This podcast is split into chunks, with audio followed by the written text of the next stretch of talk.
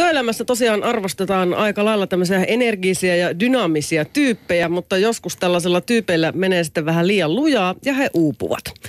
Joka neljäs suomalainen kokee lieviä tai vakavia työuupumuksen oireita ja tänään puhumme siitä, että miten tunnistetaan omat rajat, miten itsestä pidetään huolta työelämän yhä kasvavissa paineissa.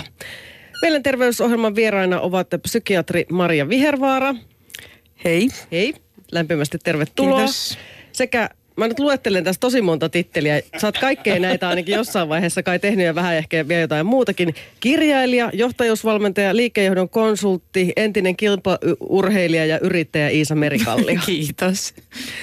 Miten paljon tämä tittelien tai urasi moninaisuus mielestäsi kuvaa tätä sun vauhdikkuutta? No kyllä se varmaan sitä kuvaa ihan, ihan hyvin, että ei, ei ole riittänyt se, että olisi vain yhdellä saralla touhunut ja, ja vapaa-aikana sitten – loikoillut sohvalla, vaan tehot irti. Mm. No, sulla on siis tosiaan vauhtia ollut elämässä aina, mutta jossain kohtaa sitä alkoi sitten olla vähän liikaa. Joo, tai itse asiassa mä en, mä en ole koskaan siitä osannut itse huolestua. Mullahan niin kuin sit vasta ihan vahingossa todettiin, kun menin ihan, ihan niin kuin vilpittömällä mielellä uteliaisuuttani tämmöiseen aivotutkimukseen, että, että tota, onkin vähän vauhtia liikaa sillä aivokäyrissä. Mut mikälainen sun elämäntilanne oli silloin? Se oli siis ilmeisesti aika haastava, oli avioerot ja siis sitten alkoi tulla vähän rahavikeuksiakin ja Joo, joo niin pää, päällekkäin. Todella niin. Niin just tämä, että yrittäjä, yksinhuoltaja, sitten oli avioeroa ja, ja kahden asunnon loukkoa ja, ja monenlaista ja äidin sairastuminen ja, ja, ja näin, että, että sitä ulkosta stressitekijää oli kyllä aika paljon siinä – ja sitten sä sait myös diagnoosin.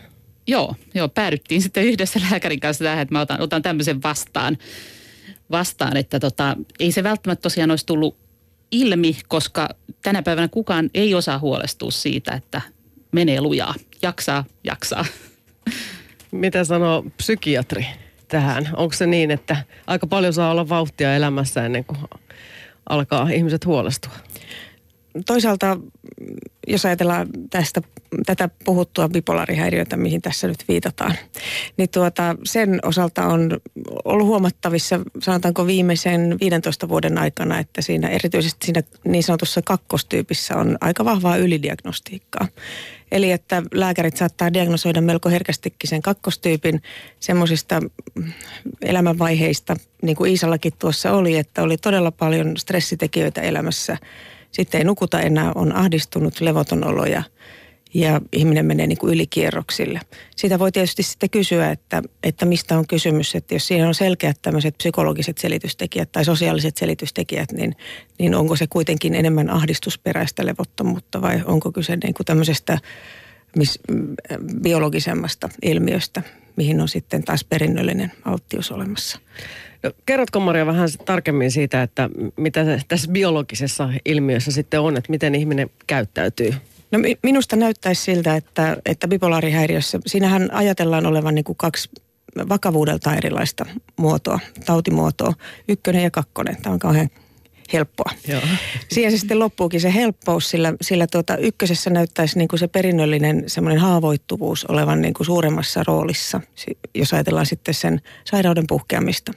Ja siihen ykköseen kuuluu tämmöiset hyvin, hyvin vauhdikkaat vaiheet, jolloin ihminen voidaan ajatella, että hän ei ole oikein realiteeteissäkään, että, että se itsetunto on niin, kuin niin mahtavasti koholla tai, tai hänellä voi olla aivan harhaluuloja, jopa ääniharhoja, tämmöisiä ajatus, ajatusharhoja ja muuta tällaista. Iisalla ei tietääkseni ole sellaisia koskaan ollut. Ollaan vähän Iisan kanssa tässä tutustuttu nyt viime aikoina tiiviimmin ja tuota, on todennut, että, että Iisan vauhdikkaat vaiheet on todennäköisesti liittynyt kyllä tämmöisiin elämäntilannetekijöihin enemmänkin. Ja tässä vaiheessa voisi vielä sanoa, että teillä ei ole siis hoitosuhdetta. Ei, teillä on ihan ei ole, ei ole, meillä on ystävyys. Joo. Joo. Mutta ihminenhän voi, jos on, t- tulee tosiaan tämmöisiä tosi pahoja maanisia vaiheita, niin aiheuttaa itselleen aika paljon haittaa. Monellahan Kyllä. menee myös just nämä talousasiat ihan, Kyllä. ihan mönkään. Se on, se on hyvin traagista, että siinä, varsinkin siinä vaiheessa, kun mieliala lähtee nousemaan, niin se, se yleensä nousee depression jälkeen, syvän depression jälkeen. Sehän on varsin palkitseva vaihe siinä vaiheessa, kun se on vain hiukan koholla se mieliala. Itsetunto alkaa kohota ja alkaa jaksaa enemmän. Ja sitten mikä ilmiö se sitten aivojen kannalta unkaan noin tuota, psyykkisesti, niin, niin siihen ikään kuin humaltuu siihen tilaan ja sitten jatkaa, jatkaa, jatkaa sitä touhuamista ja lopulta, lopulta niin kuin touhua niin paljon, että, että energia loppuu kertakaikkisesti kropasta ja päästä kesken.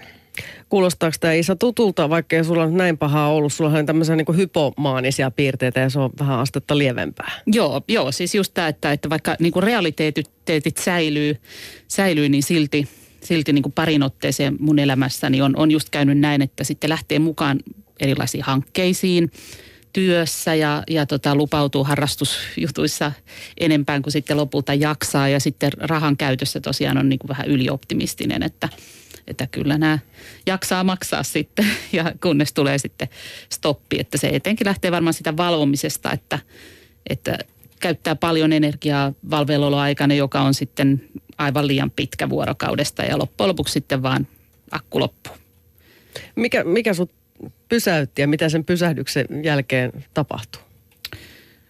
Vaikea sanoa, mikä, mikä sitten pysäytti, että ei mikään niin tehty tapahtuma tai näin, vaan, vaan sitten, sitten vaan niin kuin, Kumuloitu kaikki. Joo, joo, että jos mä mietin sitä, kun mä oon ollut, ollut tota niin, 35 vuotta ja silloin oli myöskin vaikea elämänvaihe, niin sitten lopulta sitä sitten vaan totesi, että en, en pysty hoitamaan kaikkia näitä, en pysty ratkaisemaan kaikkia näitä ongelmia ja kun tuli vielä yksi ikään kuin olien korsi siihen, niin sitten sitten sitä totesit nyt jään makaamaan kahdeksi päiväksi kotiin. Että oli se syvä masennus.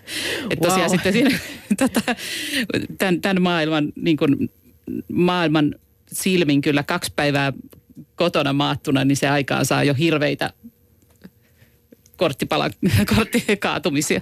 Se voi olla kovalle suorittajalle iso, iso tuota depressio se kaksi päivää, mutta se ei niin kuin missään tapauksessa täytä diagnostisia kriteereitä. Että sillä lailla voin, voin hyvin ymmärtää sen, että se on ollut depressio ja, ja se on tuntunut ehkä siltä, mutta, mutta lienee täysin ymmärrettävä reaktio sitten siitä touhuamisesta.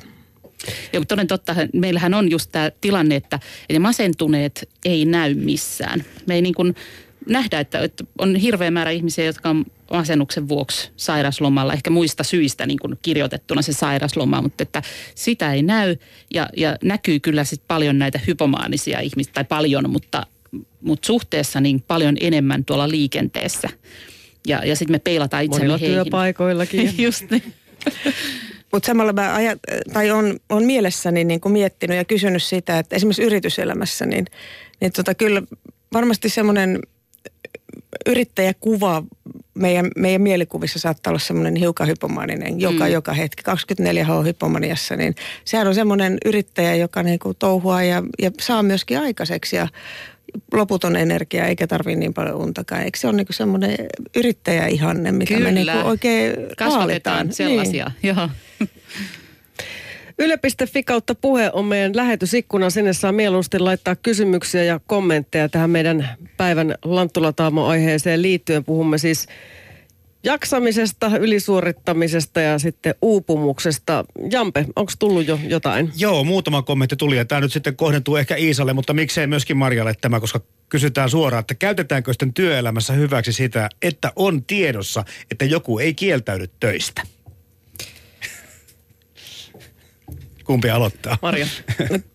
Kyllä mä ainakin olen sen havainnut, erityisesti silloin kun on ollut uupuneiden ihmisten psykiatrina, että niin sanotusti kiltit ihmiset, jotka pyrkii täydellisyyteen, niin on kaikista suurimmassa vaarassa siihen. He ei osaa puolustaa niin kuin omia rajojaan ja tuota, ovat uupumisriskissä ihan senkin vuoksi, että kyllähän työpaikalla havaitaan se ihan millisekunnissa, kuka ottaa kaikki työt vastaan mukisematta.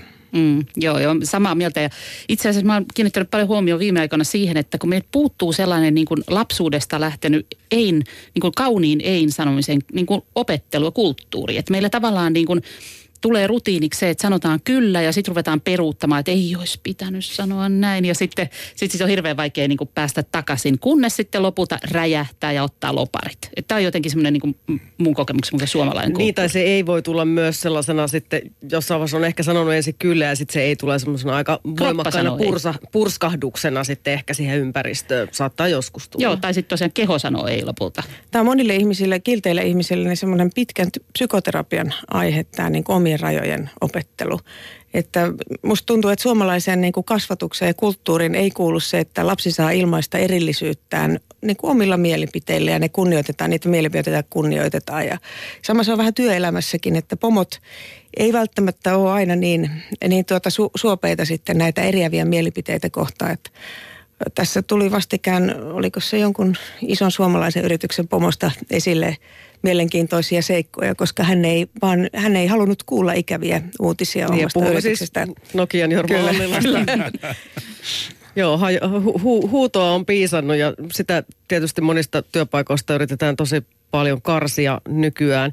Iisa, kirjoitat äh, puoli vuotta ennen tuomiota kirjassasi, että mitä energisempi, mitä enemmän saa aikaan, sen parempi. Mitä avoimempi ja rohkeampi, rohkeampi, mitä paremmin osaa heittää itsensä epäröimättä peliin täysille, sen parempi. Näinkö se tosiaan suomalaisessa työelämässä nykyään on?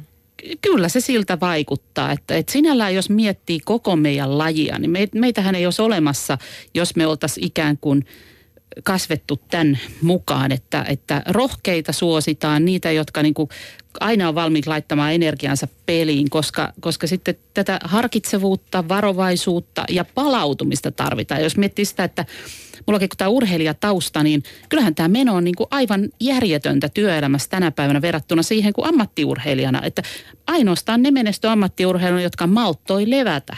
Se erotti harrastelijat ammattiurheilijoista ja menestyjistä, koska tosiaan ne menestyvät urheilijat, niin he malttoivat levätä, ei lähteneet juuri ennen kisoja lenkille. Piti aina huolta siitä, että on energiat, niin fyysiset energiat ja lepo, lepo kunnossa ja keskittyivät siihen yhteen suoritukseen niin huolellisesti. Mitä me tehdään tänä päivänä? Mehän sähelletään sitä sun tätä, jatkuvaa niin kuin tällaista niin kuin, äh, huomion keskeytymistä ja, ja näin. Ja sitten unet jää vähin. Eikä saada mitään sitten lopulta välttämättä kunnolla tehtyä. Todella siis laatu kärsii ihan, ihan niin kuin ehdottomasti ja sitä yritetään paikata sille, että tehdään vielä vähän lisää ja pistetään yksi pihalle, niin tehdään niin kuin vielä vähemmällä kapasiteetilla.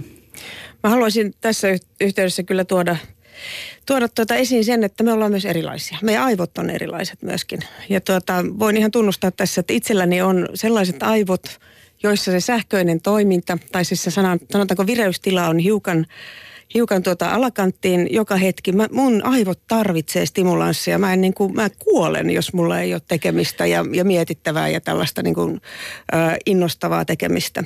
Ja toisekseen sitten kun heittäytyy siihen työn, työnkin flowhun tai, tai ylipäänsä mukavan, mukavan elämän flowhun, oli se sitten työtä tai ystävien kanssa oleilua tai perheen kanssa, niin tota, se aika kuluu vaan nopeasti, ei, ei siitä pääse mihinkään. Oleellisinta on ehkä se, että pystyy sitten myöskin niin kuin heittäytymään siihen levon flowhun. Että niin kuin pystyy säätelemään sitä itse ja, ja että aivot oppii säätelemään sitä aktiviteettia.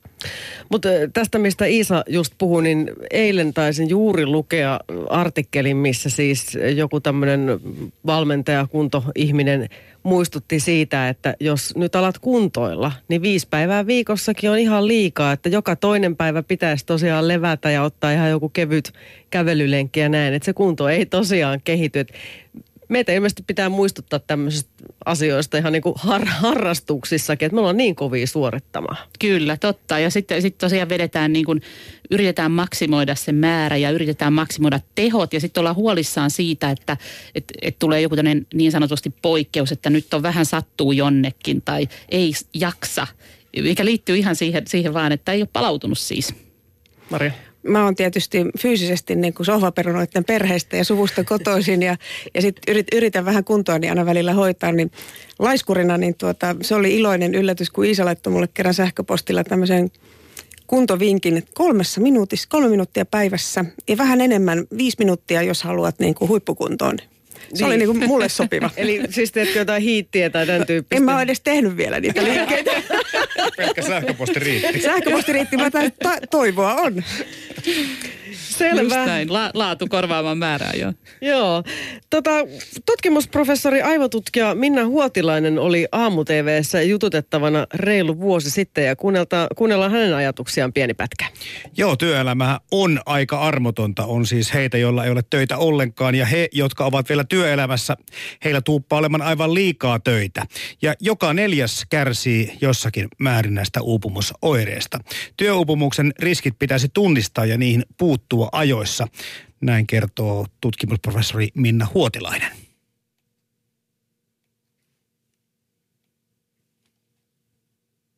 Joka neljäs kärsii työuupumusoireista.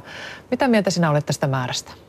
No kyllä se on aika iso määrä, kun ajattelee työntekijäporukasta, että, että tota, se vaikuttaa kuitenkin sitten siellä työpaikalla siihen, että mitä siellä saadaan käytännössä aikaiseksi ja miten siellä ihmiset voi.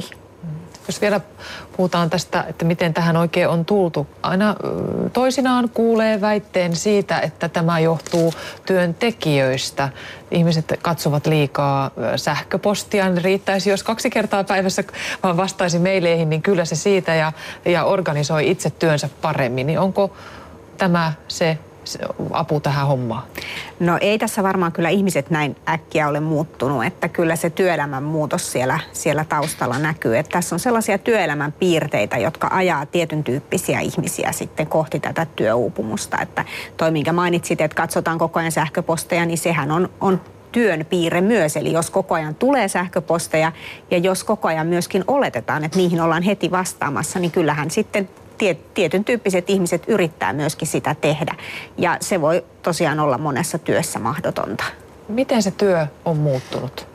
No työ on kyllä muuttunut aika paljon sillä tavalla, että me yritetään olla kauhean tehokkaita, me yritetään tinkkiä kaikesta mahdollisesta ja monelle työalueille hiipii myöskin tämmöisiä tietotyön piirteitä, jotka ei välttämättä sitten ole kauhean niin kuin toivottuja siellä. Että hoitoala on esimerkiksi yksi semmoinen esimerkki, että hoitoalalla on paljon semmoisia ihmisiä, jotka toivoisivat saava, saavansa tehdä sitä työtä, eli hoitaa ihmisiä.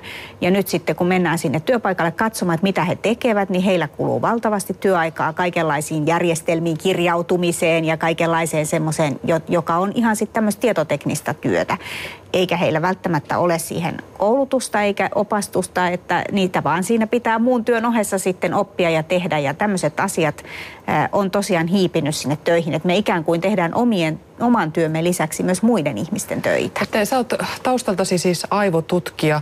Viisi vuotta oot ollut työterveyslaitoksessa, mutta oot jo 90-luvulta asti tehnyt tätä aivotutkimuksen hommaa, niin mitä alkaa aivoissamme tapahtua siinä vaiheessa, kun ollaan matkalla kohti tätä töiden työuupumusta tai ylikuormittumistilaa? No siinä on kysymys tämmöisestä pitkäkestoisesta stressireaktiosta ja siellä tapahtuu asioita esimerkiksi unelle. Eli unihan on aivojen näkökulmasta ihan hirveän tärkeä asia. Ja jos se uni häiriintyy, niin silloin se seuraava päivä ei ole tavallinen päivä, vaan se on huono päivä. Mitä siellä aivoissa, miksi se aivot tarvitsee unta niin paljon? No unen aikana tapahtuu oikeastaan kaiken sen päivän aikana tapahtuneen asian tämmöinen niin siirtäminen. Kaikki mitä on opittu uutta siirretään pitkäkestoiseen muistiin ja tehdään ikään kuin tämmöinen päivän järjestely. Ja ne päivän aikana olleet asiat, mitä kaikki mitä on tapahtunut, niin niistä koostetaan tämmöinen ikään kuin kokonaisuus, joka sitten siirretään sinne joka on sitten käytettävissä myöhemmin sen pitkäkestoisen muistin kautta. Ja tähän järjestelmään, jos tulee häiriöitä, niin silloin siirtyy paljon enemmän tämmöistä niin negatiivisviritteistä, unohtuu asioita. Seuraavana aamuna ihmetellään, että miten mä en osaakaan tätä nyt, kun mä eilen vielä tämän muistin ja osasin. Ja, ja se on todella niin kuin tämmöinen kierre, koska sitten taas ihmetellään, että miten nämä työt ei suju ja miten en saa aikaiseksi töissä. Kai, kun se päivä on tehoton, kun ei Niinpä, jaksa ja näin. Joo. No mikä sen ihmisen sitten yöllä herättää? No joko herättää yöllä tai sitten toinen on se, että ei saa illalla unta, kun ne työasiat pyörii mielessä. Et nukahtaminenhan vaatii semmoisen tietyn heittäytymisen tai semmoisen rauhan, että voi, voi niinku rauhallisella mielellä ajatella, että nyt voin nukkua. Ja sen saavuttaminen vaatii siis ihan fysiologisesti meidän elimistössä tietyn tämmöisen rauhoittumistilan.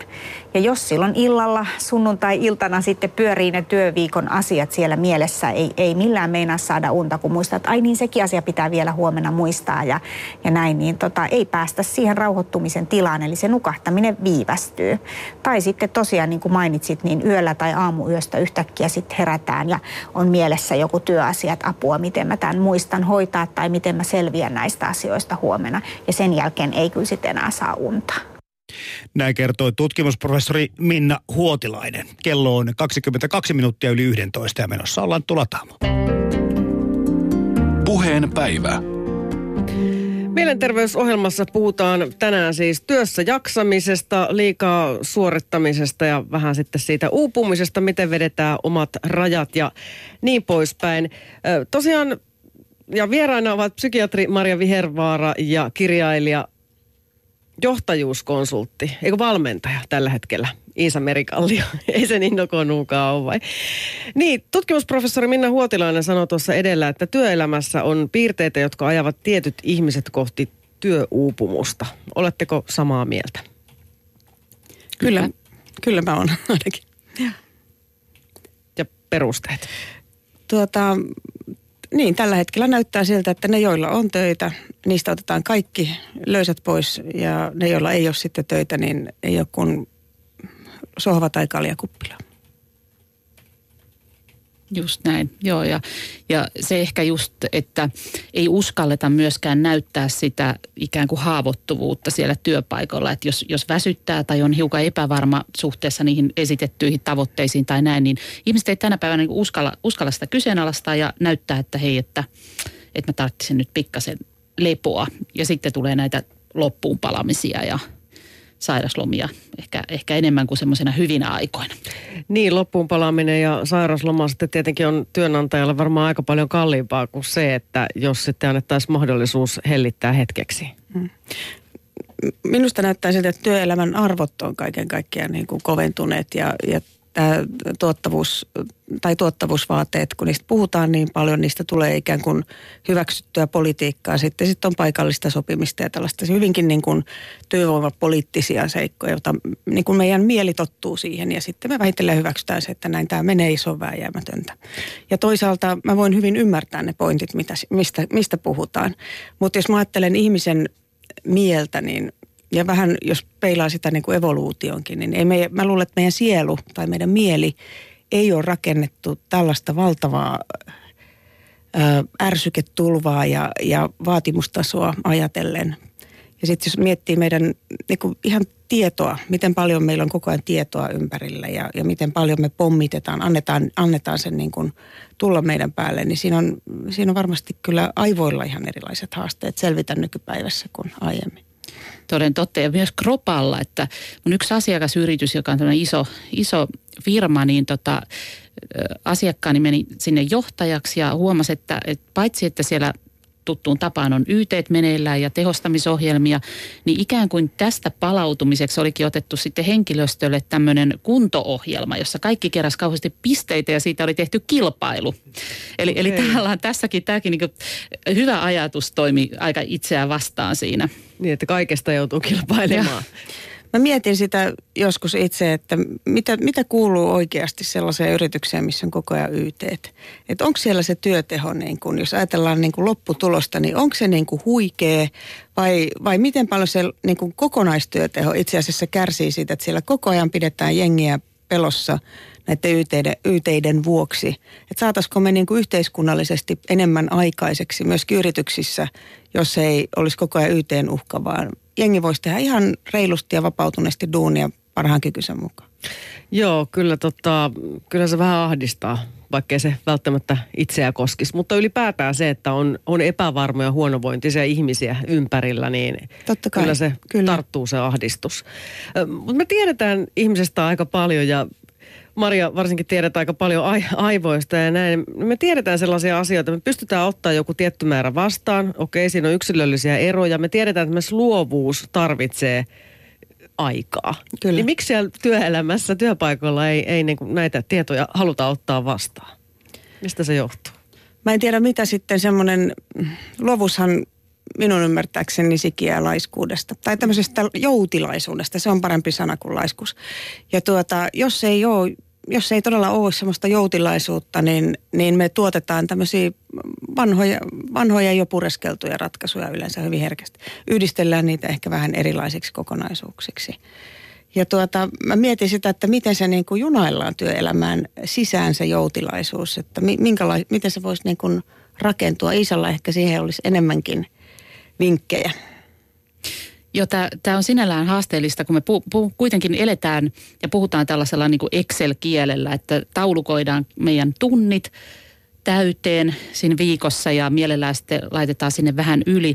Ja sitten mä käytän semmoista termiä kuin aikatila, jota, jota tarvitaan, jotta voi löytää niin kuin inspiraatiota ja, ja innostusta ja just sitä luovuutta, luovuutta. Ja sitä on hirveän vaikea nykypäivänä sinne kalenteriin niin kuin perustella – Ja sitten meillä on vielä semmoinen, että, että kun jos ajatellaan, että me vedetään koko ajan niin kuin akku lähes tyhjänä, pistetään se ihan hetkeksi viikonlopuksi sinne laturiin ikään kuin tämä meidän keho ja mieli, ja sitten aloitetaan taas niin kuin vähän vajaalla akulla, niin me tehdään esimerkiksi, su- suunnitellaan joku tämmöinen luovuuspalaveri ja, ja kalenteroitetaan sekin johonkin vaikka torstaina kello 13-14.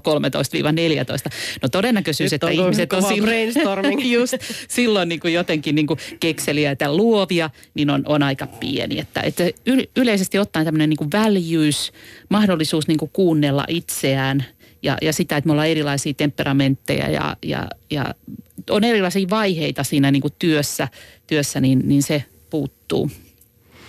Sitten voi olla tällaisia aika pieniäkin konsteja. Mun mies opetti vastikään mulle lentotilan käytön. Mä en ole tajunnut, että lentotilassa siinä puuttuu ne, mitkä nämä on. Puhutaan nyt puhelimesta. Puhelimen lentotilan, siis että se ei värisekään silloin. Se on ihan loistava. Mä laitan ilta seitsemältä lentotilan päälle tai kuudelta ja sen jälkeen mä oon tavoittamattomissa. Pitäisi saada nettiin vielä samanlainen tämmöinen joku lukko, että mä saan kyllä katsoa sieltä jotain leffoja tai muuta. Mutta tällaisia niin pikkuvinkkejä on, on kyllä sitten olemassa myös, että Joo, maailmallahan tämä on jo aika niin Joo, Amerikassa, kyllä. Amerikassa niin kuin pitkällä sellainen, että miten ihmiset pystyy ottamaan ikään kuin takaisin haltuunsa sen oman ajan ja oman energian, vaikka se työnantaja ei siinä, siinä avusta. Ja pitäisikö meille aikuisillekin olla jotain semmoisia kännykkäparkkeja, että Joo, just tämä on se kyllä. hetki, jolloin ne puhelimet laitetaan tuohon ja kukaan ei räplää. Sitten mulla kyllä. on yksi ystävä, joka tuota, muutama viikko sitten aloitti tällaisen livetys periodin elämässään. Se jätti somen, se jätti kaikki sähköposteja kattoa vaan ja hätä, hätäisesti siis kännykästä kattoo välillä viestit. Hän on ihan hyvässä ammatissa toimiva, luova henkilö. Ja tuota, ja, ja hän, hän on ylistänyt sitä, että miten rikkaaksi elämä muodostuu, kun hän livettää ihmisten kanssa. Hän istuu kahviloissa ja käy syömässä ja puhuu ja keskustelee ja kuuntelee ja elää. Mm, ekstroverteille varmaan ainakin erinomainen tapa. Joo. Mä itse kehitin tämmöisen metodin pahaa maailmaa vastaan. Se on siis lapsia, lemmikkejä ja leivonnaisia. Ja näitä, näitä, näitä, näitä mielellään myös siis siellä sosiaalisessa Joo. mediassa mahdollisimman paljon. Joo. No mutta Jampe, onko meidän kuulijoille herännyt mietteitä tai kysyttävää? Tämä kiltteysaspekti on varmaan se kaikkein nyt kiinnostavin. Täällä on useampikin kommentti aiheeseen liittyen. Täällä kysellään, että onko siis työvoimapula kilteistä ja halvoista puurtajista, jotka on sitten aina vaihdettavissa, kun romahdus tulee. Ymmärretäänkö arvostaa erilaisia työläisiä? No joo, tähän saatikin vastausta, ehkä ei. Täällä myös epäillään, että työnantajat haluavat juuri noita nuoria ja sinisilmäisiä kilttejä puurtajia. Ja jopa se ikärasismin syyksikin epäillään sitä, että, että yli viisikymppiset välttämättä eivät enää suostu siihen, mihinkä nämä nuoremmat suostuu. Eli tämä nyt tuntuu olevan aika, aika kiinnostavaa tämä, tämä suomalainen kiltteys. Kyllä. Siis sehän on ihan selvää, että yli 50 ei suostu enää mihin tahansa. Mutta tuota, toisaalta sitten se on todella surullista, miten suuri määrä hiljasta tietoa häipyy sitten mm-hmm. näiden, näiden tuota syr, tai syrjäytettyjen 50 ja, ja jopa vähän nuorempienkin mukana työelämästä pois. Joo, se on todella surullista. Just näin, ja kun se termi, virallinen termi on siis ikääntyvä ja ikääntynyt työntekijä siinä, siinä kohtaa, kun, kun tutkimusten mukaan on tehokkaimmillaan. Siis on paras työntekijä. Niin, 50 niin naisethan, eikö ollut kaikkein parhaita työntekijöitä? Joo, mehän pelastetaan näin. tämä maa. Joo. Niin. Hienoa. No sitten täällä boksissa oli sellainenkin, että mitä jos on sellainen tunne itsellä, että on pakko olla liikkeellä koko ajan? Kumpi haluaa aloittaa? Isa? Ö, joo, tätä on tutkittu paljonkin, että nyt viime vuosina, siis viimeisen viiden vuoden aikana on, on todella merkittävästi niin kuin lyhentynyt se aika, jonka ihminen kykenee olemaan tekemättä mitään. Eli meistä on tullut niin kuin ihan aivojen tasolla niin kuin lyhytjänteisiä. Ja kun tästä ei puhuta, niin me ei huomata sitä, eli me ollaankin niin kuin jo ihan niin kuin sisäsyntyisesti mu- muututtu tällaisiksi, että, että kaivataan jatkuvaa tekemistä. Ja tästä, tähän on todellakin syytä kiinnittää huomioon ja tehdä, tehdä jotain, lähteä harjaantumaan siinä, siinä maltillisuudessa. Läsnä, läsnäolotaidoissa. Joo, ja, joo, ja tästä, tästä voisi sellaisen sanoa, että, että kun puhutaan siitä, että ei osata olla vaan, niin tota, se on totta. Ja kuitenkin se pelkästään olla vaan ei välttämättä olekaan se oikea juttu. Että moni palautuu parhaiten sillä lailla, että vaikka poimii puolukoita ja tekee käsitöitä ja jotain ikään kuin sellaista niin kuin virikkeellistä tekemistä tai on kävelyllä, että jotain riittävän lepposaa no, leivonnaisia. leivonnaisia lasten kanssa. Mutta kyky, kyky tällaiseen on, on niin kuin tosiaan heikentynyt. Terapiakentässä on aika kuumaa hottia ollut semmoisen reilu kymmenen vuotta nyt tämmöinen kuin mindfulness, mikä tarkoittaa juuri läsnäolemisen taitoa. Ja se on ihan virallisestikin jopa manualisoitu psykoterapiaa nykyään. Ja musta se on hyvä juttu. Ja tuota, olen todennut sen sekä asiakastyössäni että sitten omalla kohdalla, että tämä todella toimii tämä mindfulness. Että kun sitä vaan treenaa säännöllisesti, niin, niin se auttaa ajan oloon siihen, että sä pystyt ikään kuin, kun sä laitat silmät kiinni, niin sä pystyt tulemaan tähän hetkeen, hengittelemään rauhassa ja tyhjentämään mieltä. Ja se mielen tyhjentäminen, niin kuin sanotaan siitä ajatusten tulvasta ja suunnitelmien tulvasta ja muusta on se oleellinen juttu. Ei väkipakolla, vaan sillä tavalla, että voi vaan hyväksyä myöskin sen, että mielessä pyörii kaikenlaista. Ja se, että niin kuin huijaa tavallaan fokustaan esimerkiksi marjan poimimiseen tai leipomiseen, että huijaa, huijaa itseään keskittymään juuri käsillä olevaan niin kuin konkreettiseen asiaan, niin se on se tavallaan se clue siinä.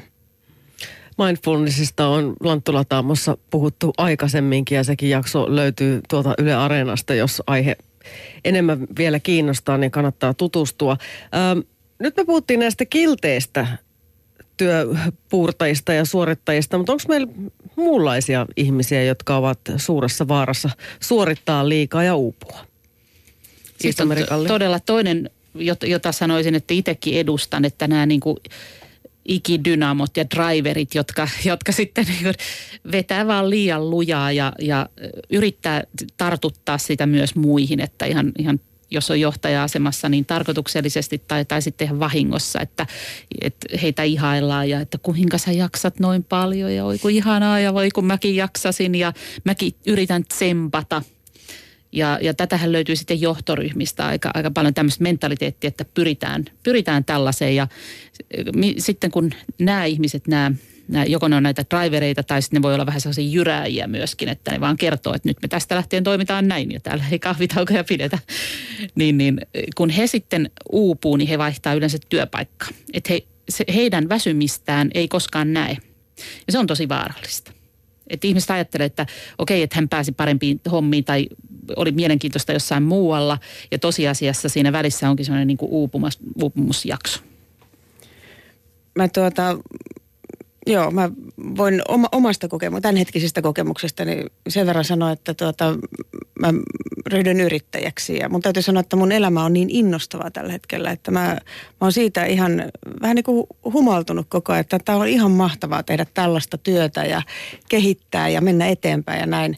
Ja tuota, se voi tietysti olla aikamoinen miina sitten niille ihmisille, jotka, jotka katsoo sivusta, että, että onko tämä nyt sitten joku esimerkki meidän firmassa, tämmöinen toimitusjohtaja, joka, joka on koko ajan liikkeellä, mutta tuota, ö, joo, se, se voi olla myöskin puhdasta innostusta ja mutta sä oot alaisille antanut luvan sitten ottaa iisimmin vai? No, mä en tiedä, miten se lupa annetaan. Totta kai mä oon sanallisesti antanut, mutta että tuleeko siinä sitten alaisille semmoinen fiilis, että, että munkin pitäisi. Mutta me ollaan persoonia. Sitten tästä, tästä täytyy lähteä siitä, että me ollaan yksilöitä kuitenkin. Kaikki on erilaisia. Miten Jampe, resonoiko edellinen sinulle? tota, mä jäin tässä miettimään, tämä ei ole kysymys, tämä on ihan oma, oma mielipide tästä asiasta. Tykkään kanssa tehdä paljon ja elän siitä, että on paljon duunia ja velvoitteita, mutta sitten mulla on tämmöinen hetki elämässä joka vuosi, kun loka, marras ja, tai oikeastaan syys, loka ja marraskuu. Ei tee oikein mieli tehdä mitään ja ihan sama mitä muuta kysytään. En osaa oikein sanoakaan mihinkään mitään. Eli, eli ihan tämmöinen perinteinen kaamos, masennus, että mä en tiedä, että onko se tämmöinen niin jollakin tavalla e, kropan ja aivojen keino tasoittaa menoa kolme kuukautta, kun aika hypämainen tilasta tulee välillä mentyä. Siis tähän nyt mun ehdotus on ollut tässä jo pitkään, että, että kaamosmasennus niin kuin on aivan harhaanjohtava termi siis siinä mielessä, että, että taas jos peilaan sinne urheiluaikaan, niin meillä oli nimeltään ylimenokausi. Mm. Se oli se, jossa palauduttiin siitä, Kyllä. että on ollut kisakausi, kova treenikausi, niin on ylimenokausi. Ja siihen kuuluu just tämä, otetaan rauhassa lepposasti, ei olla niin kuin suorittamassa kaiken aikaa. Että tällainenhan me puuttuu toisaalta sitten kehossa on myöskin hormonaalisia, hormonaalisia säätely, tämmöisiä kemiallisia säätelyagentteja tai tekijöitä, jotka säätelee myöskin meidän vuor, vuotuista rytmiä ja, ja tämmöistä vuorokausirytmiä. Ja tuota, mä oon kanssa ope, opetellut ja opettanut ihmisiä ajattelemaan sillä, että ei meitä ole ehkä tarkoitettu täällä Pohjolassa – tekemään töitä kuin koneet niin kuin vuoden läpi. Eli kysymykseni kuuluu, että on, onko masentunut vai vaan väsynyt? Tarvitsetko vaan enemmän lepoa ja unta ja sitä joutilaisuutta ja kaikkea? Että...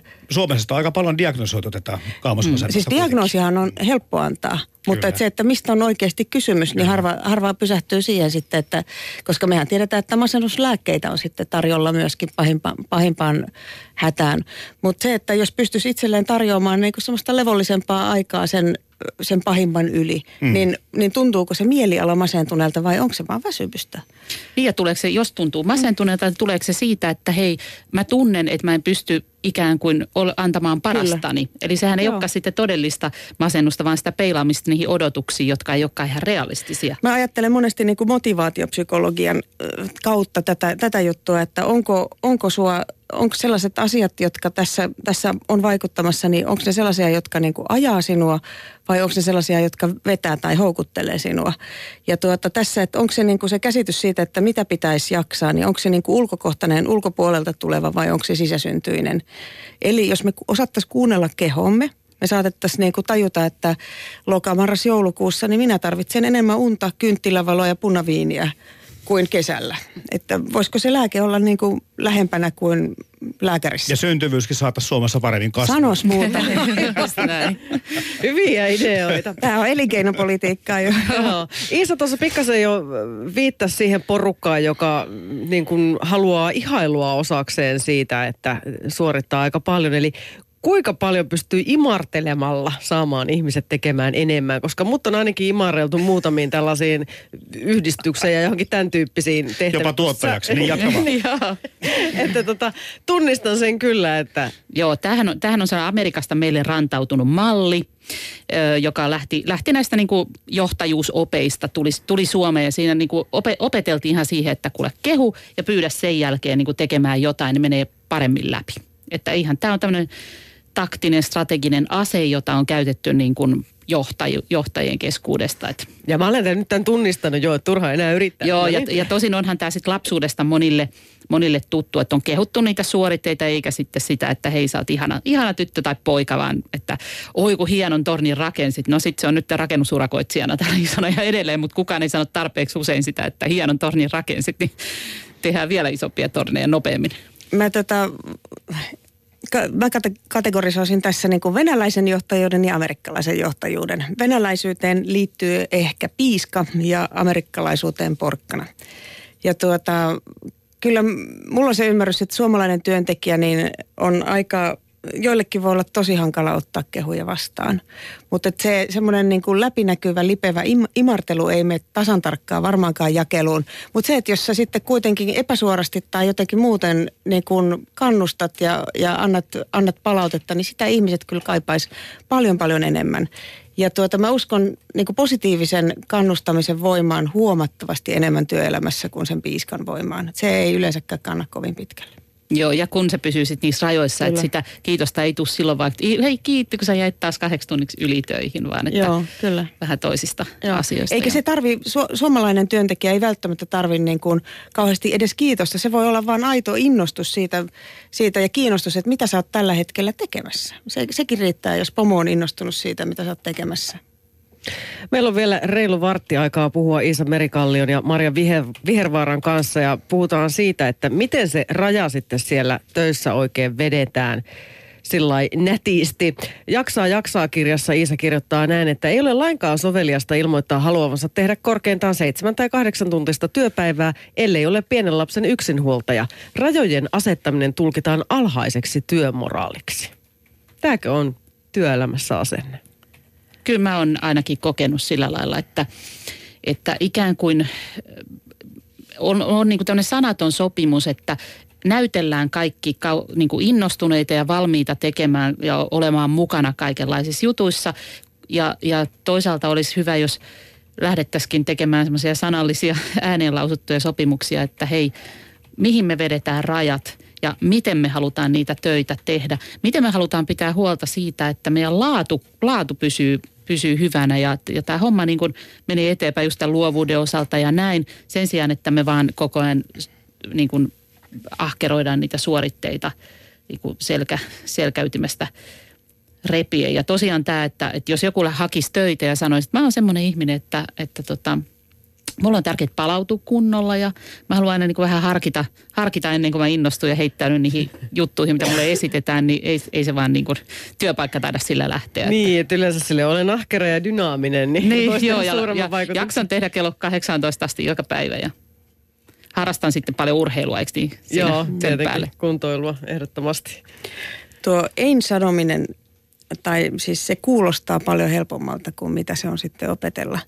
Ja todella niin kuin tuossa viittasinkin äsken, niin joillekin se voi olla aika pitkänkin semmoisen prosessoinnin lopputulos. Ja joskus se vaatii sen uupumisen, siis ihan todellisen uupumisen ennen kuin sitten ihminen alkaa oppimaan. Ja tuota, mä, mä itse ajattelen ja usein kannustan jopa ajattelemaan ihmisiä niin kuin uupumissairauslomaa esimerkiksi mahdollisuutena. Että se on oikeasti mahdollisuus että jos ymmärtää oikein, niin se on niin kuin kriisi tietenkin. Siihen liittyy häpeää ja syyllisyyttä ja vaikka mitä. Mutta sitten kun sieltä noustaan, niin jos ihminen tavallaan ottaa sen opin, mikä siinä on, niin se voi olla jotain todella hienoa, mitä siitä sitten kasvaa. Niin siis kehitysmahdollisuus. Kyllä, kyllä se on kehitysmahdollisuus ja, ja sitten sen jälkeen usein on nähtävissä se, että ihminen ei pysty enää ottamaan samanlaisia paineita vastaan kuin aikaisemmin ja se niin kuin tulee terveemmäksi se, se jaksamisen raja – mutta esimiehetkin on musta vähän vaikeassa asemassa saattaa olla, koska niin kuin sanottu, niin me ihmiset ollaan erilaisia. Jotkut innostuneet energiset tyypit saattaa saada lyhyessäkin ajassa paljon aikaiseksi ja voi olla halukkaita ottaa lisää tehtäviä. Sitten saattaa olla joku toinen porukka, joka valittaa jo siitä, että ne saa niinku sen yhden tehtävän, vaikka se toinen tekee siinä samassa ajassa sen kolme. Mm. Joo, me, olla, me ollaan erilaisia ja ja tuosta vielä tästä ei-sanomisesta niin sellainen, että, että jos ajattelee sellaista, joka ei ole vielä uupunut – niin kun tahdonvoima on nyt tutkitusti sellainen just lihas, joka väsyy, väsyy, tästä on ollut puhetta, niin useinhan käy niin, että kun meiltä kysytään siellä työssä sellaisessa kohdassa, kun se tahdonvoiman lihas on vähän niin kuin uupunut, että hei, pystyykö sä hoitaa ton homman, niin sitä tulee sanottua se, no okei. Ja, ja tässä, tässä voisi harjoitella sellaista niin kuin aikalisän ottamista, että ei vastaakaan ihan suoraan kyllä ja sitten lähde ottamaan takaisin tai vetäydy sinne sairauslomalle, vaan sanoo, että hei, okei, okay, kiva kun kysyit multa, voiko mä vastata huomenna? Että lupaakin vastata vasta jonkun ajan kuluttua, että ottaa pienen, vaikka, vaikka se olisi ihan pikku kahvitauko tai joku, mutta että ottaa, ottaa pienen ajan, jolloin miettii, että hei, haluanko mä tämän todella ottaa vastaan. Ja niin kuin Maria tuossa aikaisemmin puhui just siitä, että onko tämä mun sisäinen ikään kuin, että, että mä haluan jaksan, tämä tekee mulle hyvää ottaa tämä vastaan tässä kohtaa tämä lisätyö tai joku pyyntö sanoa kyllä, vai onko se sitten sellainen, että, että mä tunnen pakotetta? Mä oon itse ollut huomaavinani ja, ja myöskin kannustanut asiakkaitani ajattelemaan niin, että yleensä työelämässä kuitenkin arvostetaan niitä enemmän, jotka osaa rajata. Osaa viestiä itsestään niin kuin ihan sillä tavalla rauhallisesti ja, ja kylmän analyyttisesti. Niin kuin viesti, että tässä on mun rajat, mä teen tämän ja tämän verran, ottakaa tai jättäkää kun siinä vaiheessa, kun on se osaaminen ja on sitä ammattitaitoa, niin tuota, se usein saatetaan tulkita jopa niin, että se on niin kuin itsetunnon merkki ja, ja myöskin ammattitaidon merkki, että pystyy pitämään itsestään tällä tavalla huolta. Mutta ainakin se on myös itse tuntemuksen merkki, Kyllä. joka varmaan hyödyttää sitten myös ihan muussakin Kyllä. elämässä kuin vain siinä työelämässä. Ja. Just tämä, että oot, oletko pidetty vai oletko arvostettu. Ne arvostetut mm. ihmiset, huippujohtajat sanoo melkein kaikille ei ensin, ennen kuin he niin kuin miettii, että he on hyvin valikoivia sen suhteen, että mihin he lähtee. Eikä heistä kaikki Joo. välttämättä pidä. Ja, ja se, mikä unohtuu myöskin, että, että kun on nyt ollut paljon puhetta koulukiusaamisesta, mm. ja, ja tässähän siis se suosituin tyyppi on se, joka puuttuu siihen kiusaamiseen, eli menee puolustamaan tätä kiusattua. Niin nythän, jos ajattelee tätä työpaikkaa, niin jos kuvitellaan, että meillä on se pomo, joka kiusaa kaikkia ylimääräisille tehtäville ja yteillä, ja sitten meillä on ne kiusatut, niin se hiljainen joukko on se, joka ratkaisee tämän tilanteen Joo. näiden koulukiusaamisoppien, ja se arvostetuin tyyppi on se, joka puuttuu, että menee sanoa, että kuulkaas nyt, nyt me ruvetaan tekemään että hommia niin kuin laadukkaammin. Se on meidän mm. juttu. Täällä on nyt työelämään liittyviä havaintoja tullut niin monta, että mä yritän koota näitä hieman yhteen. Tässä nimenomaan tästä, että työntekijät ja ihmiset ollaan hyvin erilaisia, siihen viitataan. Sitten viitataan siihen, että kuitenkin meillä on niin kuin sama tahti ja vaatimukset ajallisesti, kun puhutaan opiskeluista työpäivän pituuksista, eläkkeelle jäämisistä ja kaikista muista. Tulisi mieleen tämmöinen jousto, että ne, jotka jaksavat ja haluavat tehdä, heidän annettaisiin tehdä ikään kuin enemmän. Ja sitten taas, jotka ei välttämättä ole samassa tilassa tai fiiliksissä, niin nythän meillä se on se 63 tai joku muu mittari ja se on that's it. Täällähän on monella hyväkuntoisella ikäihmisellä vaikka kuinka paljon työhaluja, mutta kun ei enää anneta tehdä. Aivan, mm. totta. Tämä on minun mielestä kyllä väärin. Koska jos mä ajattelen aivojen kannalta, aivot on alati uteliaat kuolemaan saakka, oppivaiset ja pystyvät uudistumaan. Siis ei siinä ole mitään järkeä, että, että pitää lopettaa työnteko. Jos haluaisi tehdä töitä, niin seitsemänkymppisenäkään. Mä mm. ainakin aion vetää ihan loppuun saakka, no, jos niin. ei dementia iske. Mutta joo, no. Ja onhan siis yliopistomaailmassahan on, Kyllä. 80 Kyllä. opettajia vielä, että se on tosi hienoa, että tämmöinen tutkimuselämä ja opiskelijat ja muu pitää mm. sitten nuorekkaana. Sitäkin arvostellaan, kun ei raskin luopua eikä ymmärrä luopua sitten, että tuntuu aika pahalta. Tuosta jos puhutaan erilaisuudesta ja no tämä on tietysti työelämän ja tämmöinen poliittinenkin kysymys, että sitten jos ajatellaan, että jotkut tekee niin kuin hyvin paljon duuneja samassa ajassa ja jotkut sitten vähemmän, niin miten palkka? Niin. Onko sama palkka vai mennäänkö eri palkalla? Miten tämä määritellään? Tästä tullaan mm. aika vaikeisiin kysymyksiin kuitenkin. Niinpä. Ja joka tapauksessa mahdollisuus joustaa vähän yksilöllisemmin siinä, että joku ehkä haluaa tehdä vähän Kyllä. vähemmän ja hänelle tekee hyvää tehdä vähän vähemmän töitä. Kuunnellaan seuraavaksi tutkimusprofessori Minna Huotilaista. Hän vähän vinkkaa siitä, että koska niiden hälytyskellojen pitäisi oikein soida, jos se työuupumus kolkuttelee siellä ovella. No milloin pitää lähipiirissä tai sitten omien hälytyskellojen soida, että nyt tämä homma ei enää vetele? No lähipiiri yleensä tietää, he tietää sen siitä, että eipä näy tätä ihmistä juuri missään. Se on joko töissä tai sitten vaikka se olisi kotonakin, niin se murehtii niitä työasioitansa. Eli kyllä se sosiaalinen elämä on semmoinen asia, mikä helposti kyllä paljastaa sen, että nyt on menty tässä työssä liian pitkälle. Ja sitten tietty semmoinen kyynisyys ja epäily siitä omasta osaamisesta siinä työssä on myöskin semmoisia hälytysmerkkejä. Ja sitten nämä uniongelmat on, on myöskin semmoinen hälytysmerkki. Mistä se semmoinen epäilys sitten hiipii? No se varmaan just tulee siitä, että päivästä toiseen huomaa, että mä en suoriudu tästä. Että se rima, minkä itsellensä on asettanut, niin se on kohtuuttoman korkealla. Ehkä kukaan ei suoriutuisi siitä, mitä tämä ihminen niin kuin yrittää saavuttaa. Ja päivästä toiseen, kun huomaa, että ei, nyt taas muisti pätkii ja nyt mä en taas hallitse tätä tilannetta ja nyt mä oon nämäkin asiat unohtanut ja jäänyt tekemättä, niin siitä se kasvaa semmoinen tietynlainen tunne siitä, että ei tästä, ei tästä voi selvitä. Sitten kun ollaan siellä työpaikalla, niin kun kaikki kaikilla on, kaikilla on paljon töitä. Sitä mm-hmm. ei voi ottaa kenenkään niskasta. Uusia työntekijöitä ei palkata, jos firmalla on, on tietynlainen tilanne. Talous yskii. Tätähän tämä on. Juuri niin, näin. Niin eihän, voiko, voiko tälle tehdä mitään? No kyllä mun mielestä ihan ensimmäinen asia on se, että katsotaan silmiin sitä tilannetta, että hei, että Kuka näitä... katsoo? no, työntekijät yhdessä ja, ja esimiehet, että näitä kaikkia töitä ei voida tehdä. Että tehdään nyt sitten tietoinen päätös siitä, että mitä jätetään tekemättä. Ainahan kuitenkin tässä sähellyksessä jotain jää tekemättä, mutta että jos me ollaan yhdessä ikään kuin pystytty sopimaan siitä, että nämä on ne tärkeimmät, että nämä me ainakin yritetään hoitaa. Sitten nämä kommunikaatiomuodot siellä työpaikalla, niitä kannattaa miettiä. Eli silloin kun tarvitaan sitä rauhallista työskentelyaikaa, miten se saavutetaan? Yhdellä työpaikalla oli sovittu näin, että jos työntekijällä on tonttulakki päässään, niin silloin häntä ei saa häiritä. Eli oli sovittu tämmöinen hyvin selkeä merkki siitä, että silloin hän keskittyy ja yrittää tehdä sen asian loppuun. Ja sitten on taas tavoitettavissa. Että jatkuvasti tavoitettavissa oleminen, niin se ei kyllä sovi kaikkiin työtehtäviin ollenkaan. Jatkuva tämä keskeyttäminen. Niin, mm. niin. Ja sitten vielä semmoinen, että työntekijä itsehän on oman työnsä paras asiantuntija. Että häntä kannattaa kuunnella, jos hänellä on ehdotuksia siitä, että miten pienin muutoksin voitaisiin tehdä jotain kätevämmin, ehkä tehokkaammin, ehkä jotenkin näppärämmin, niin nämä asiat kannattaa aina ottaa niin kuin vakavasti. Että se on hienoa, jos työntekijällä on tällaisia ehdotuksia. No sinä olet, ja te tutkitte, olette tutkinut Helsingin kaupungin työntekijöitä ja kaikkia ammattiryhmiä, niin kuunnellaanko työntekijää työpaikan tasolla? No osalla työpaikoista kuunnellaan, mutta meillä on kyllä vielä, siis niin uskomattomalta kuin se kuulostaakin, niin meillä on vielä sellaisia perinteitä, joissa esimies sanoo, että asiat tehdään näin ja työntekijät sitten ehkä jopa vähän tosiaan kyynisesti siellä naureskelee, että voi, että kun se nyt ei ymmärrä, että tämä kannattaisi oikeasti tehdä noin, niin sehän olisi paljon kätevämpää. Se tuntuu aivan joltain monta kymmentä vuotta vanhalta tavalta, mutta sellaistakin vielä on, on työelämässä ja, ja se kyllä syö siis se sekä esimiehen ja työntekijöiden välistä luottamusta, että myöskin sitten näiden työntekijöiden itsensä mahdollisuutta tehdä se oma työnsä hyvin. Anna vielä lopuksi yksi vinkki ihmisille, että selviävät hengissä työelämä. Voi, että olisiko se se peiliin katsominen ja se oman jaksamisen miettiminen. Kirsi Heikkelin vierana siinä tutkimusprofessori Minna Huotilainen. Muista katsoa peiliin. Kello on 11.53 ja vielä muutama minuutin menossa Lanttu lataamaan.